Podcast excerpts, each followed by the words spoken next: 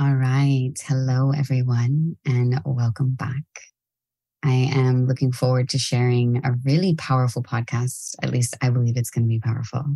The topic itself is something that I have been navigating and journeying in my own personal experience, which is the gates of the masculine heart and the depth of feminine devotion.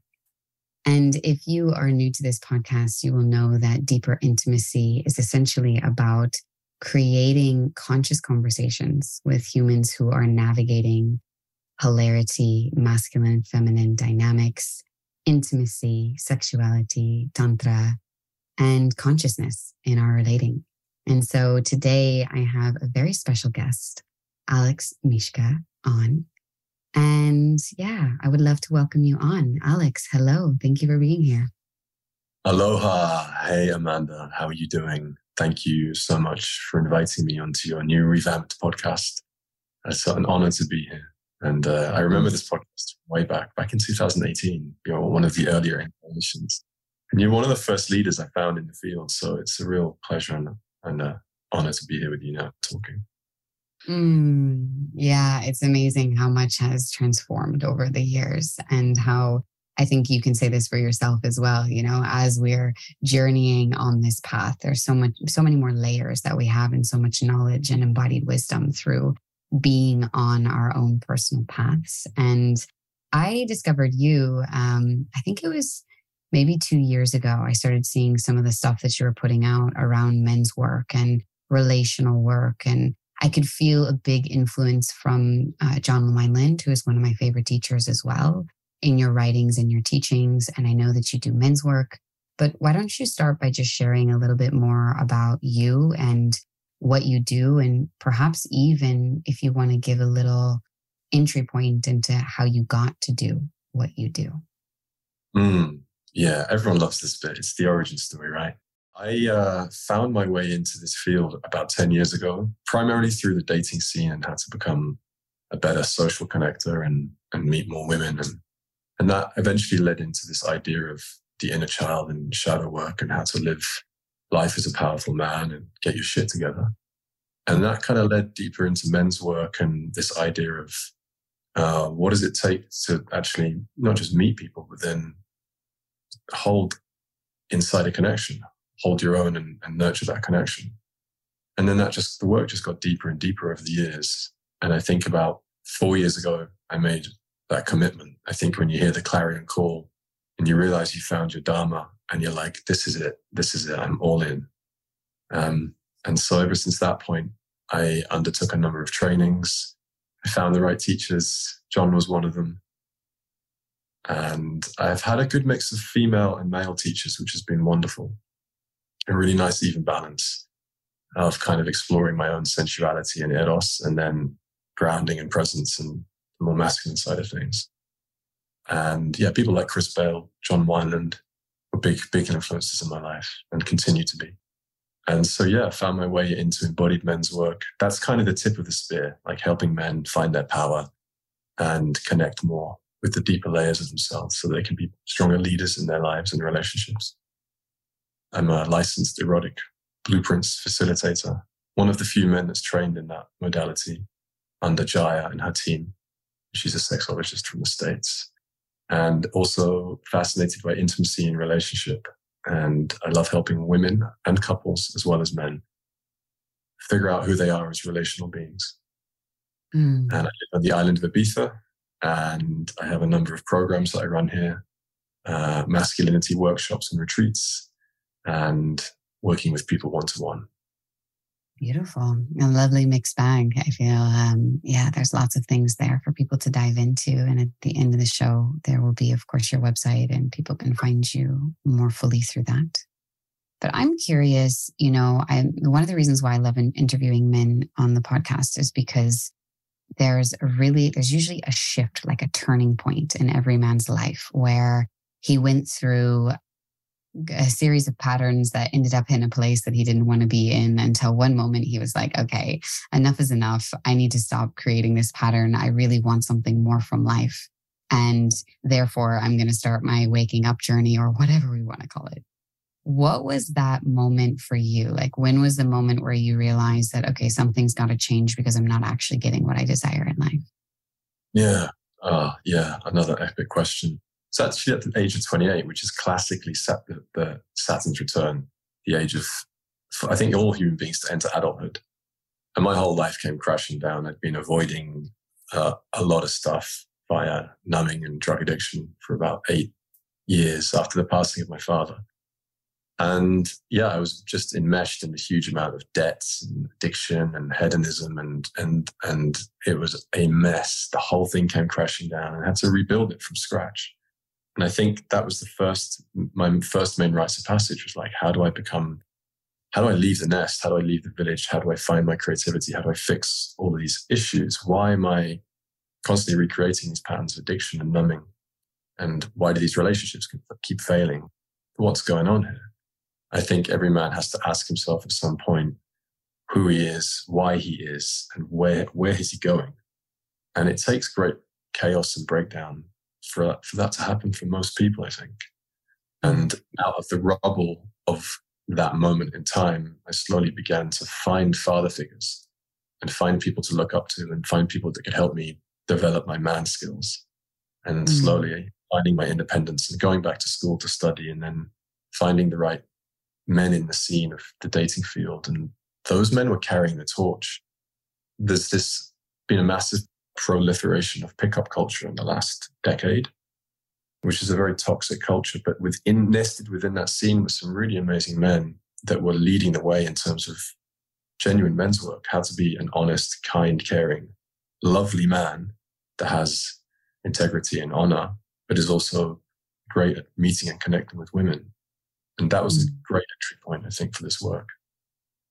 Yeah, it's interesting. I think there's the men's pickup culture is like masculine manipulation. It can be, right? It can be. And I, it makes me happy to hear that not all men are in that culture are like that and that you found a few, yeah, leaders who you could feel that were actually coming from an authentic place because it is a journey as a man to be the one who needs to be the initiator and hold the direction of the ship and and constantly putting yourself out there and yeah it's that's a rite of passage in and of itself like learning how to continue to put yourself out there even when you're being told no over and over again and not take it personally and learn huh why is this woman saying no to me? And whatever it is whether it's going on a date or having buying a drink if you're at the bar or a sexual experience it's a beautiful mirror of you know the feminine is always a beautiful mirror for us. Like, ah, okay, whatever she's embodying or expressing is a beautiful reflection for me to see myself even further. So, yeah. When I reached out to you, um, like we've been kind of chatting a little bit on Instagram here and there, and I had this question for you. And I think that this is something that I see a lot in, in my world and a lot of the women that I am working with, which is a lot of the women around me have done a lot of inner work and they're really committed to showing up, especially in relationships and sexuality.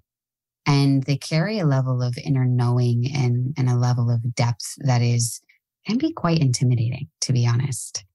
And what I see a lot of these women kind of coming up against is that actually their level of depth that they're wanting to bring into relationship with with a man or you know the masculine in general but i'm going to use men as masculine and women as feminine even though hopefully anybody who's listening to this knows it's much broader than that. But there's almost like this level of depth that can be perhaps intimidating or scary it seems as though to men. And i'm wondering if you can speak into that a little bit. Like what does a woman who's really done her inner work and can almost pierce right through you how, what what happens in your system as a man or what do you observe in the the men that you work with? And do you observe this kind of dynamic playing out between people in this field of for lack of a better word waking up or doing their inner work? Yeah it's, it's a beautiful question. There's so many layers to it. So hopefully we can unpack it gently and i don't have all the answers by the way.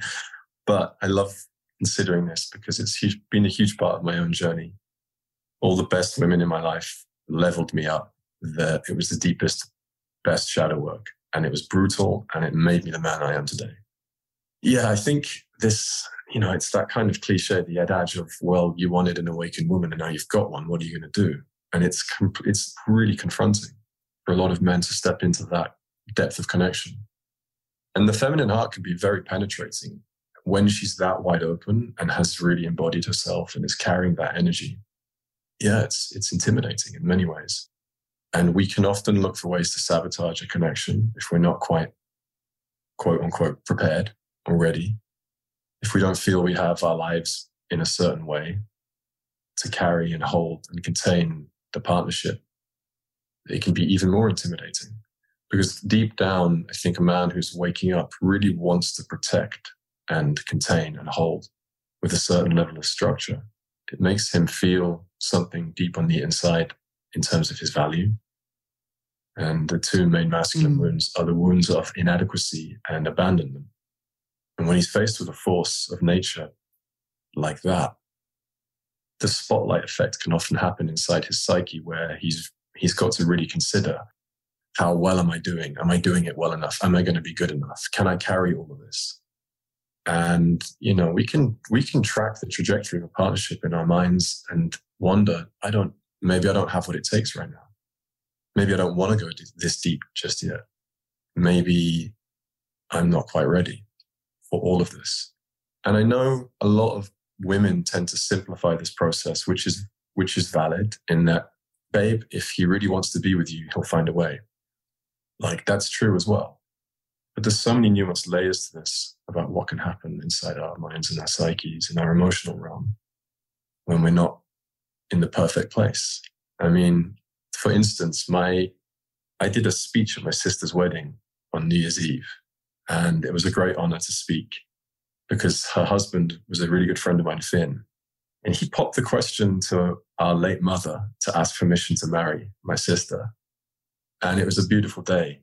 It then took him two years to actually ask her. and we were all wondering what's going on. So I had to sit him down and go, look, I no conditions aren't perfect in your life right now because you're building a business. But if you don't ask her, you're going to lose the opportunity. And that would be bad for our friendship, but also you might lose her. So just crack on, get it, get the question done and jump in. And he did, thankfully. But, you know, we can often want to wait for the right time or we can be intimidated by the depth of her being. Or hmm. we can find out that once she reveals her heart and is all in, that maybe we're not all in. That can put mm. that another spotlight effect on it. So there's a lot going on there. And what, what makes me curious is, uh, especially for the women who are listening to this, and maybe it will provide some introspection. Because I think sometimes men, it's like they can feel something in their heart isn't opening but yet their consciousness or their mind hasn't quite yet grasped, oh, well, why don't I feel safe? Because I believe the heart is really about safety at the end of the day. Like when you feel fully safe and when you can fully trust that person or yourself, the heart will open. And I feel that, you know, with some men, maybe they're like, oh, my heart is just not opening. And they're maybe not fully aware of why. And I'm curious in the work that you've done, both personally and with the men that you've worked with, what are some of the things that that come up against somebody feeling safe for their heart to open that you see in in relationship dynamics? Yeah, it's it's really inter- interesting to consider the fact that every man has a different density in his nervous system. Some men are really hungry for connection, to be seen and held. Some just aren't able to kind of access that deeper layer within themselves. It's usually down to the mother wound in that there's kind of a cold emotional front in them and they want to feel, but they haven't been given access to their lives as they were growing up. And so it's, it's kind of a foreign realm to them. And this idea of feeling safe is integral. You know, the heart is our receiving pole. It's where we receive in information, energy, emotion. And so we're extremely sensitive here. And we can get easily overwhelmed by the gravity of what's happening. We can short fuse or short circuit quite quickly if we're too overwhelmed. Like, for instance, if we come back after a day of work and suddenly we're hit by a wave of feminine emotion or expression, we can shut down really quickly because we're just not ready for it. We may need a bit of time to warm up to the conversation or the incident or the, the atmosphere or the energy that's coming from our partners. And so if you kind of blow that example up to big life decisions or entering into the tra- trajectory of a committed partnership, there's a lot of pressure And that can close down the masculine heart quite a lot. It's the pressure of performance, it's the pressure of, of considering everything. It's at work. So I work with a range of men that, that are either quite closed off in their intimate emotional realms or they're wide open and they're really hungry for love. And their partner is quite in their, in their masculine and is not reciprocating in the way that they want. But in terms of beginning the trajectory of a partnership, there's so many questions at stake. It's like hitting the bullseye mark, you know. Can we can we fight gracefully? Can we play a good game of tennis? Can we rally? Is this person really right for me? And I what I realized in my history, this is about 2018, I met an incredible Italian woman that changed the course of my life. And it, I realized it takes me three months for the first gate of my heart to open to someone. If the first gate opens, then we can open and rise in love. We all know trauma bonds, which is the falling in love effect, which is the, ah, oh my God, my whole nervous system's burning up and this is too intense, right? We all know that. we can play that game and it's possible if you're, if they're two practitioners that have done their work, that game is, it's possible to play that game, but that's a spicy game of tennis and it's usually quite exhausting. but that first gate of the heart opening was a real revelation to me. And I tell you what, I nearly I nearly lost my chance with that woman because I wasn't committing to her, giving her the attention she wanted in that three month space. And I'm glad she allowed me back in because it was a relationship that changed the course of my life in so many ways. I learned so much through her. But most importantly, I learned that, yeah, it takes me time. And there's something about three months is this, it's the triad, you know, one, two, three. You go through your own inner cycle and you mm. feel that first gate is just the first gate. You don't really know what happens afterwards, and it's no surety that you're going to be in for a, for a long, long time. But it's it's that it's that inner knowing of like I'm in. I'm gonna I'm in. I want you. You're you're it. So this is this is really interesting for me, and what comes up for me is like this curiosity. So I, I know a lot of women who are like, I'm so ready. I'm so ready. I am so ready to be met in partnership. I'm so ready to be claimed. I'm so ready. My heart is so open. And then, and we kind of talked about this before, before we had this conversation where, yeah, I'm curious about, about that dance, right? That three month dance. So if this woman is like, I am, I'm holding my heart open, but I'm also going to be particular about who walks into my field. Like I can speak for myself. My heart right now is, is super open. And I'm going to be very selective about who I choose to let into my sexual, energetic, and emotional field. But the truth is, is that if I let someone into my field as a woman, I've already scanned him. Like I've already scanned who is he? How does he show up in life? How is he in relationship to money? How is he in relationship to brotherhood? How is he into relationship in, you know, his personal dynamics? So if I open myself up to you and say, okay, let's start dating, chances are I'm going to know almost immediately if I can go deeper or not for me. Maybe it's different for other women, but because where I'm at in my deep knowing that I'm ready for devotional love, I'm already kind of, I'm already scanning before I even start to take those steps of dating you and specifically having sex with you and relating deeper with you. But it sounds like men need more time and more space. And so, what would you say, like as a container? Like this woman, I think we spoke about this also before. She was like, My heart is open here. Are you ready? and there was this kind of dance of you of like ah i don't know and kind of maybe avoiding or going backwards what what would you say with with this 3 month container? What is the right way for a woman to both let a man know like hey i'm ready and i'm ready to dive in with you but also guard her heart? Because after 3 months you could be like mm, yeah actually sorry. It's it's not you're not the one that i really want to open with. Like what would you say how to navigate that from both a feminine maybe knowing of, hey, I'm ready, otherwise I wouldn't be in this dance with you, and the masculine needed to find his readiness? Oof, juicy question. um, firstly, just to compliment the the how how quickly the feminine can fast track and scan the environment and the man and know like oof, yeah you've like it's just you can de- decode things so quickly when you're that well attuned to yourself. And I, I hear you, I hear you in that moment and that feeling of like, yeah, I'm, I'm, I got, I've got this. I like you. Let's dance. And it's really interesting that courting phase because there's, I love this theme of elegant boundaries. And for me, boundary systems are like a fatherly energy. It's like that really integrated masculine energy of like, okay, yeah, come in, but also, you know, let's hold. Let's just play with each other to see what really comes up. And it's this beautiful dance of like, let's let's see what you're what what you're going to reveal. I met a woman last year actually that I was there were two women last year that were the, the contenders for my heart. And mm. the second one I was convinced in the beginning was going to become a, a long term partnership. But I knew that I had to play that three month passage of time. And what began to be revealed to me was that we couldn't actually play a good game of tennis. Just our rackets were tuned differently. And I was coming up against a very intense kind of psychic firewall of her inner child. And I, mm. I, recognized it as a pattern that I'd encountered a lot in my past. I wanted to move past. I, I knew that I wanted to dance with someone that made a bit more peace with that aspect of themselves. And so I, after three months, ended the connection.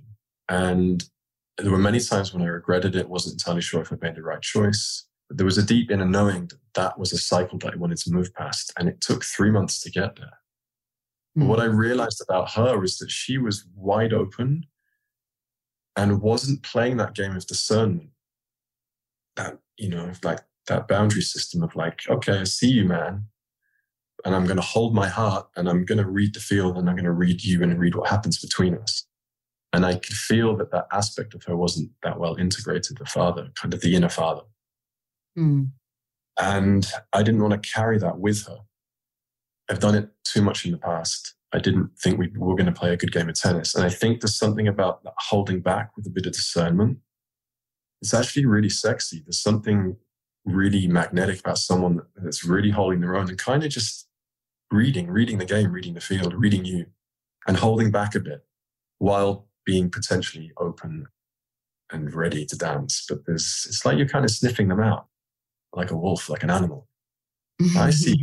You look good, but let's let's see how it goes. Let's play a little bit. Yeah. yeah, yeah. yeah. And so the courting phase can become really a really fascinating dance. And I'm I and this is me coming from a man who used to be wide open way too soon, give his heart up on mm. a platter. You know, mm. very mm. much that nurturer, fixer, elements of the nice guy. It's you know, it took me a while to kind of put a put a spear in that and learn how to dance with elegant boundaries. Yeah, it's interesting. I can notice, like, as I hear you speak about this, there's like, oh, yeah, there's like this aliveness, like eros, like running through my body because this is it's it's it's one of my favorite parts of dating. I have friends who hate dating, and then I I, I really love dating. Like I whenever I, but I'm also the type of person that when I date someone, I don't typically like to date multiple people. Like I'll date multiple people until I actually start really dating someone. And then it's like, ah, yeah, now I kind of want to close my, my field down a little bit. But this is where as a woman, it becomes harder for me because if I close my field down a little bit and I'm like, okay, I want to test the waters with you. Um, that's where my own attachment system starts to be like, okay, well, the more dates we spend, the more sex we, you know, making love we have, the more time we spend next to each other in presence, the deeper I start to be like, yeah, the, the more I start to open, which is such a beautiful gift and what's needed. But it's also kind of scary to feel like, oh, well, I'm opening and opening and narrowing down my field, and I don't know where you're at. And I don't know. And so I'm curious about this kind of conversation because I know in my own past experience that if you if i have brought in this conversation of like hey you know we've been dating for instance my last partner we were dating for 3 months he was at my house often like he was really showing up as if we were in relationship. And at the 3 month mark i'm like okay so do you want to be in relationship or do you not want to be in relationship? Because it's fine either way but i need to know because i'm going to move very differently if you still don't want to be in relationship so I'm curious for you, you know, as a man and and just in your own embodied experience, how do you feel the best way to to bring in this conversation and when to bring in this conversation? If you know in your life you're like, "Hey, I want partnership and I want long-term partnership and I fucked around enough and had enough experiences that I'm no longer looking for that." And I don't want to put any pressure on you to feel that you need to be that person. But I also want you to know where I'm where I am because I don't want to just be a lover. When is the the if there is a quote unquote right moment to kind of bring this into a man and and let them know where you're at without putting pressure that he has to be that person and without yeah that's i guess that's my question. Yeah beautiful. And i love what you've described there of, of this the unfolding layers of you going a little bit deeper and then cutting off the, the peripheral distractions and, and then you're opening and investing and, and and feeling and like i'm in let's dance like it's on. And wanting this we've got to protect ourselves in the courting dance and yet at the same time it's always a huge a huge risk. There's no, no mm-hmm. there's no way out of the risk. No matter what we're doing in relationship it's just there's going to be risk. And I, I had to that we all have to accept that unfortunately. But i love your question i found again this kind of meet like layered boundaries of like okay no sex for the first six dates. And then we find out if the animals actually like each other and the compatibility is there. And the idea of relationship check-ins after the first month like let's sit down and talk. How are you feeling? And without putting too much pressure or the spotlight effect again on this whatever it is but developing that that those kind of intentional or structured dialogue practices. When we both know you really like each other it just allows things to kind of be cleared in the relational space as they're developing mm. and again it's that kind of gently guarding guarding the heart and not opening too soon. And I think what is especially challenging is when the relationship story develops inside our head of what is and could be possible and what we actually mm-hmm. want. We see that trajectory down the finishing line or a few months down the line, all the beautiful things that are possible. And then when that doesn't work out, it's the death of many things. It's the death of the future that we had in our heads and the death of an identity that we had in our in our souls, and it's also the death of the physical connection. So it's hard not to project into the future when you're really feeling it with someone. Uh, it's just yeah, it's it's a tough one. So my only process I know works for me is to just go slowly with building the pressure of intensity of physical connection and consistently clearing the space with check the relational check-in. No, I was just saying, and really treating that as an early ritual. If it's if it's if it starts early as a ritual with the candles, the incense, you know, the music, and, and being with each other in conversation. If that's too much for someone in the first couple of months, then I don't know. That's not a good sign. yeah. I was thinking about this the other day, and I was like, "Damn." Because there's there's this archetype, right? That the one that I'm unfortunately attracted to which is like the the the tantric playboy the tantric spiritualized playboy, like the one who who who invites me over to his house and lights the candles and puts good music on and has incense. And I'm like, oh yeah, my Shakti is like, oh, he knows. He's he's he knows what he's doing, you know. And unfortunately, that can also be a game. It can also be like, okay, cool, yeah, you can light incense and you can light candles and you can create a space, but like, can you really fucking meet me in the emotional depth? And I think for a lot of men, it's, it's, this is where I feel like the immature versus the mature masculine are really invited in. Like, yeah, it's great. You can have a woman over, light the candles, have a nice juicy time, and you can be this like poised, ah, yes, look at me. I'm so spiritual. I can have this conversation and create this container. But then what actually really happens when the real shit starts coming up? Like, this is the whole thing about relating you know, dating and being the Mr. Suave or you're the spiritual playboy or whatever, even the, you know, and the seductress, the tantric seductress also. But like, yeah, this moment where, yeah, there's going to be a point, and it's usually actually around six months where the stuff starts coming up and like, you know, the, the deeper emotional layers of, and how can you gauge that in a woman? Like, what if a woman's really holding herself for the first three months, but then after the new relationship energy phase is over, when all of the childhood wounds and emotional patterns are really starting to play out, holding that space. And that's where I feel like, I don't know, almost a lot of men, like I, I see that you have all of the aesthetics, but my deeper question is like, how do I know that you're going to be able to stand in the fire when your childhood shit's coming up and my childhood shit is coming up? And this is like, it's a really tender, fragile space. Yeah. Yeah, bang. Welcome to the second gate. um, it just doesn't get it doesn't get easier. It just gets more intense, doesn't it? Because then, yeah, you're right. Six months is usually the period where the real triggers start landing, and it's like, okay, how do we how do we repair this? Can we repair this? Do you want to repair this? I really don't want this to kind of just like dissolve and, and crumble at this point because now I'm really in, you know. And I remember that happening on a couple of occasions around that six month mark of things really deepening. And there's that inner knowing between both parties that, yeah, we're, this is, this is a thing now. This is, there's been a, a, a public declaration of like, yeah, we're, we're in this together. And then, th- yeah, th- things begin to really heat up with our reactive patterning. And, and that, that those points, it's, uh, you have to have some kind of toolbox to go to. And I know a lot of men on this island actually that are dedic- they, their kind of code of independence and masculine freedom has become a little toxic because I asked them, like, they say, well, after three months, they get bored. Mm, yeah, that's classic. Like, yeah. And it's, it's just like, well, well, how do you, how are you going to get to depth and devotion in your life? You say you want a family. And I have to ask this to myself all the time because constantly the con- the constant desire for the next shiny thing or freedom is is is just ingrained into our being. Mm. So I always when the, I'm working with a man, I'm just reminding him, look, when you get to depth and devotion, what's possible in that space if you hold in that place and can provide a safe structure for that inside yourself and with with her. Like the gold you get from that cannot be found anywhere else ever and that's it.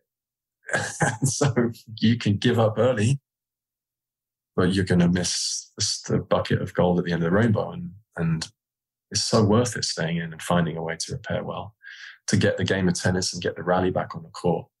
And when you can learn to read someone's nervous system and, and, and learn how to soothe their nervous system and have that gifted back to you, Jesus, that's you're undoing your whole kind of karmic record in this lifetime. Everything you've inherited mm-hmm. from your childhood suddenly gets a safe space to unravel and be held and work through.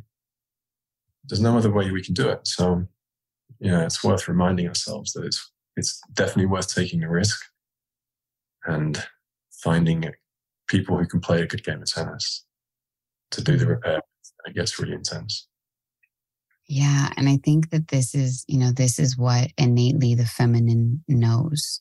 And as more men are starting to feel that it's okay to have a feminine inside themselves and it's actually necessary and needed, especially if you want a relationship, especially if you want a deep, fulfilling, rich, and way, uh, uh, enlivening relationship, you need to have a relationship to your own feminine, regardless of what gender.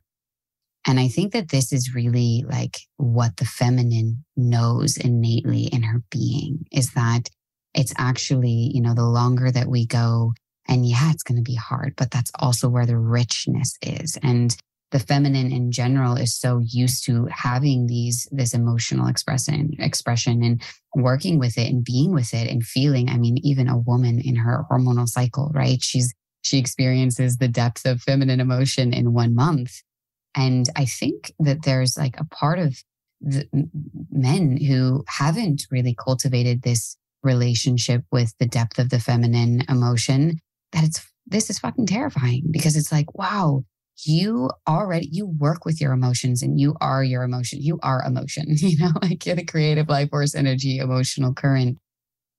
And you innately by being more in your feminine essence, you're so much better at holding that storm and maybe not obviously there are unembodied women who project the storm onto their partner and that's a whole nother topic but for the embodied woman I also think it's very intimidating, and maybe I'm wrong, but it's very intimidating for men because it's like, hold, like you're going to go to that level and that depth of feeling. That means I fucking have to go there. That means that you're going to have to like awaken that in me. And that's fucking terrifying because I've never had the space to really access or connect to or embody or embrace or even hold my emotions because my whole life I've been taught that my emotions are make me weak that I that I shouldn't express them, that I shouldn't show them. And this is where I feel like there's this wisdom of the feminine that knows the depth and and the devotion that's in that. And it can also it can it, yeah, there's this thing in the masculine when he meets a really deep woman, it's like holy fucking shit. That means I really got to go there in order to meet you. And I'm curious, yeah, yeah what that awakens in you. Yeah, that's that. Uh, that ties really beautifully back to the origin of this conversation of like what happens when a man meets a woman who's found her depth and her embodiment and is wide open and bringing like all of these incredible layers. And he has to consider like this this this the psychosexual realm, like like how do I meet her in that in the realm of eros and sex and you know meet her depth there and satisfy and you know like ravish her there. And and then also how do i hold space for her storms and the depth of her expression? And this wild untamed force of nature that is ready to pop at any time that's fucking intimidating for a man. Because again it, it ties into that that almost competitive how do i how do i get am i good enough for this? Am i good enough for this mm-hmm. deep down?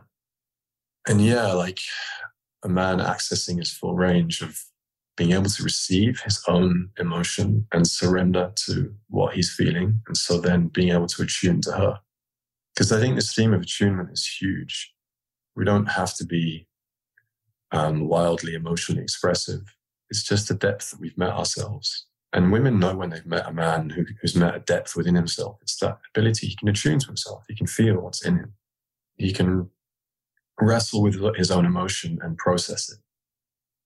And if he can process his own emotion, then he can help hold space for hers as well. And a lot of the time, I don't think women want, I don't want to speak for all women, but I, I have worked with a few, and I don't think the desire is to be met with equal emotion. It's to be met with a man that can hold what's happening in the room and mm. kind of steer steer her back to a part of herself through his presence, mm. through his directive, his through his body, through the tone of his voice, through something that he can do to pattern interrupt the moment and bring them both back into connection.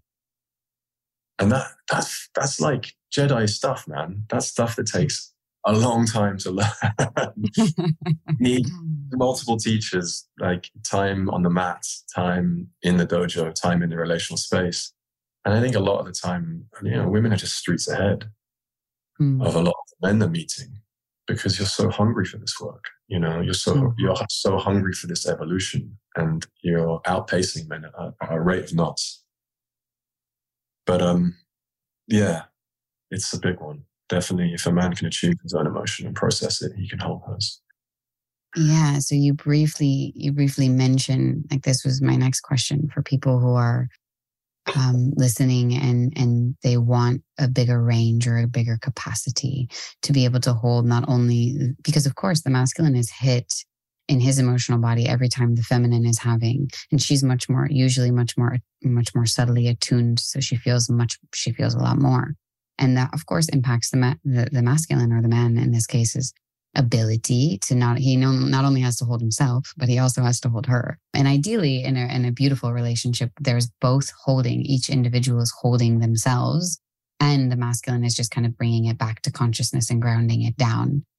But i'm curious like what has been some of the things and you mentioned them briefly but maybe you can elaborate a little bit more that has helped you expand your capacity to hold your own feminine and to hold the feminine in in people relationships around you yeah, this is a, a, central part of the men's work that I've been involved in, that I've learned and studied with my, my mentors and tutors. And it comes down to the principles of being able to, the depth of our breath, tuning into our bodies, grounding down, accessing our, the core of our being, which is the area between our hips, being able to breathe into that space and, and literally root and plug into the earth. Otherwise, we're just going to get blown over by life and a consistent practice of mind body memory of intensity amplification and expansion whether it's through breath work or qigong or you know weights or high intensity uh, situations and scenarios that we'll cultivate in our, our regular practice. And that just helps us develop a mind body memory of being in intensity. And then when we come up against challenges in life especially with our partners that's it's it's kind of embedded in our nervous systems. We're able to hold space for it. We're able to be with it and actually be with it and lean in. Mm. Feel the heat of the fire and lean in. Feel feel the heat mm. and fire the triggers and lean in.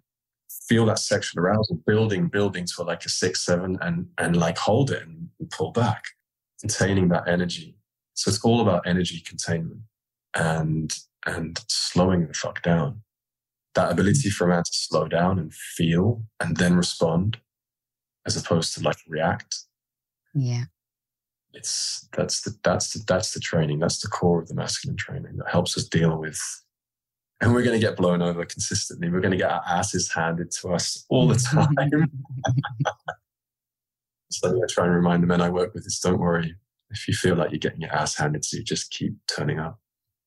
Yeah, I think that's the biggest thing. It's uh, at least I can speak for myself, but I, I'm sure other women feel that. It's like, look, just just keep showing up. You know, I'm not. I don't need you to be perfect. I don't need you to have it all figured out. What I need is you wanting to keep showing up to to getting falling down and standing back up again whether it's from your personal circumstances or the relational circumstances or this is what builds character this is what builds leadership and i know so many women who are leading because they don't feel that they can trust the leaders uh, or the men around them you know and this is what has put so many women in their masculine and yet deep down i know so many women so deeply just want to be led by the masculine, you know. But if the masculine doesn't trust himself to lead himself, well, uh, good luck having a feminine trying to trying to trust you to lead her. Yeah, yeah. Good luck with that. um, yeah. So, mm, you mentioned we have two gates that you spoke about. The first gate, the second gate. Is there a third gate, and and when and what does that look like, and how does that show up? Uh, the third gate tends to be after a year or so, and that the, the commitment deepens. And usually, with the commitment deepening, whether it's moving in together or a public declaration, some some some act of physicality or geography or the partnership kind of developing more of a, um, a bond in time and space, that tends to deepen the the re, the the volatility of the inner child. And so the trigger mm. points, trigger patterns tend to get louder as well. As and it's it's just unfurling the layers. Like the layers get peeled back, and obviously more of the internal wounding comes up, and and then the, then the then the game of tennis has to really adapt. Like you you have to be fast on the court. You've got to be like your reactions and your ability to hold the chaos that's coming up have to be refined. And this is why I say to a lot of people, especially the couples I work with, is like, we can't do this in isolation. We need to be in community doing this. We can't just have each other and then the coach and a few mm. friends go and have a glass of wine with. We got to do this in community. We need a constant resource, um, network of resources and, and, and advice and wisdom and examples to kind of keep getting feedback from because we're relating in the matrix with, with, with there's so much karma to unravel and ancestral trauma and trauma in this lifetime. And, and that's why there's so much chaos in relating right now. So we need, need to do this in community. And I think when we get to that third stage, yeah, it's, it's, it's really important to have a, a range of people we can turn to and go, what, what the fuck's going on? this is helping. Yeah, I love that you said that because a lot of, yeah, I think a lot of the work that both of us are doing is really helping men have networks of men that they can go to and relate with and be reflected and mirrored by. And same with women, you know, having women who are around them, helping them reflect them, hold them. Because a lot of women, they're like, yeah, but he can't feel me. Like, I want him to meet me. And it's like, he's never really probably going to be able to feel as much as you can, but your sisters can. Like, your sisters can mirror that emotion and and they do have this capacity to really feel as much as you. And I think it's so important um, to have these systems and these structures. And of course, yeah, of course, opposite gendered sexuality or opposite gendered friends as well is, is important. So I'm, I'm happy that you brought that into this space because I also feel it's incredibly essential for our evolution. Mm. Is there a fourth gate or is there a fifth gate or like where where did the gate stop? where does the heart finally open, Alex? I don't that know. is the question. where do we where's the finishing point? We just relax. just it's all gonna be peaches and cream. I don't know actually. I've I've only discovered a few of these gates in my personal practice. I think they're, mm. they're endless and relentless. And we know about the stages of relationship and the primary stages that relationship goes through boom and bust cycles and then finally reaching a layer of being really settled in an evolving partnership and i don't know i mean most of my partnerships have been very fast and wild and fiery because that's the design of my life up to this point has been to have a lot of intensity and not be settled i think mm. i've reached a point in my life now where i'm truly ready for a, a longer long term settled partnership. And when that appears, I don't know. Mm. But I hmm. think I've heard of, I've had a few human design readings, and it was mentioned that you, you're at a point now where the, most of the chaos and being pulled around and in and out, fast exits and stuff like that is kind of coming to a close, which which feels right to me. But um, everyone, yeah, we we need a range of guides an astrologer on hand on standby, a human design reader on standby, a tantric therapist, a coach. I think it's just it's so true. Like the people who are you're looking up to as leaders who you really feel are embodied and you're inspired by the things they share on Facebook or Instagram or whatever. It's like we didn't start out this way, okay? I can speak for most at least embodied leaders. The reason why they hold a frequency that you can trust is because they've gone through the fire. And we have support systems, mentors, guides, teachers, trainings, therapies. Like it is all. And I think this is really the essence of why we are in this human life where we are not alone. And there's so much around us that we get to connect to. And I think this is the beauty of social media these days and platforms such as this. It's like there is so much available to us at any given moment, more so than our parents ever had. And I'm very curious to see what the next generation of children look like for all of the humans who are doing their inner work and understanding that they have an inner child and they have a masculine and they have a feminine. And then they get to reparent this child through yeah not blaming or shaming their parents and not for not giving them what they wanted but just saying okay this is this is the hand i was dealt. And yeah there's trauma in my body and there's trauma in my psyche. And okay now that i have this awareness who can help me resource and what types of practices can help me resource um, so that I can move through this. And I think this is essentially the essence of the work that that we are doing. And anyone who's in this leadership field, but especially in intimacy, relationships, and sexuality, you know, the podcast was called Driven for Purpose because at one point I was like, this is the most important thing, finding my purpose and leaving and leading my life in that way.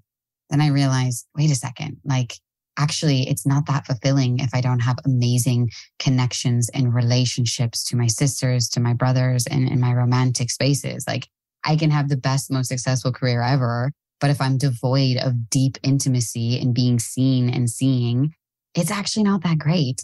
I think that this is really what many of us who do this work has come to realize. yeah, I love that reflection. The the the, the roles of leadership came through great suffering and immense confusion for many, many years, decades, in fact. And yeah, and and where are we going as a species, and what is what is in store for the next generation? But but yeah, we have to have we have to have a range of resources and people we can turn to that have different modalities and skills to kind of get to get the answer. You know, our inner our inner mystics, our inner magicians want to know how this how this works and put it into practice. And I think accessing the archetypal realm is especially powerful and important now for all beings because of what's happening globally. Things are shifting now. The the whole world is changing. I mean, relating and dating, everything's been turned upside down. And I think we're collectively feeling this pressure cooker of like what could go on before in previous generations will not, you know, will not be acceptable now. There's just no way of doing it like that anymore. So I think there's a Thank deep goodness. core. Thank you. People are turning up for it. There's a deep hunger for it. People are hungry for for amazing relationship, and yeah. I'll hold to that. so, Alex, how can people find you? Like, if people are like, "Wow, I really resonate with uh, with some of what you shared. I, I appreciate your perspective." What are some of the ways that you said you had some retreats happening in Ibiza? Are they all year? Are are they workshops? Are you doing online things? What is yeah, what's happening if people want to learn more from your own battle scars and process moving forward. Thank you for asking. I live on the island of Ibiza and we do uh, weekend workshops here, Radical Intimacy, which is a couples workshop. I run a series of masculinity weekend workshops with a few friends. I also work with the Unmasked Man, which is Alexander Kotl and his team. And we do a lot of masculine archetype work. Those are longer retreats. They'll be held, being held in England and Ibiza. So that's if you want to come and meet me in person. If you want to find me, I'm only really hanging out on IG at the moment, uh, Alex underscore Mishka. And my website is alexmishka.com. And that's it. That's where you can come and find me.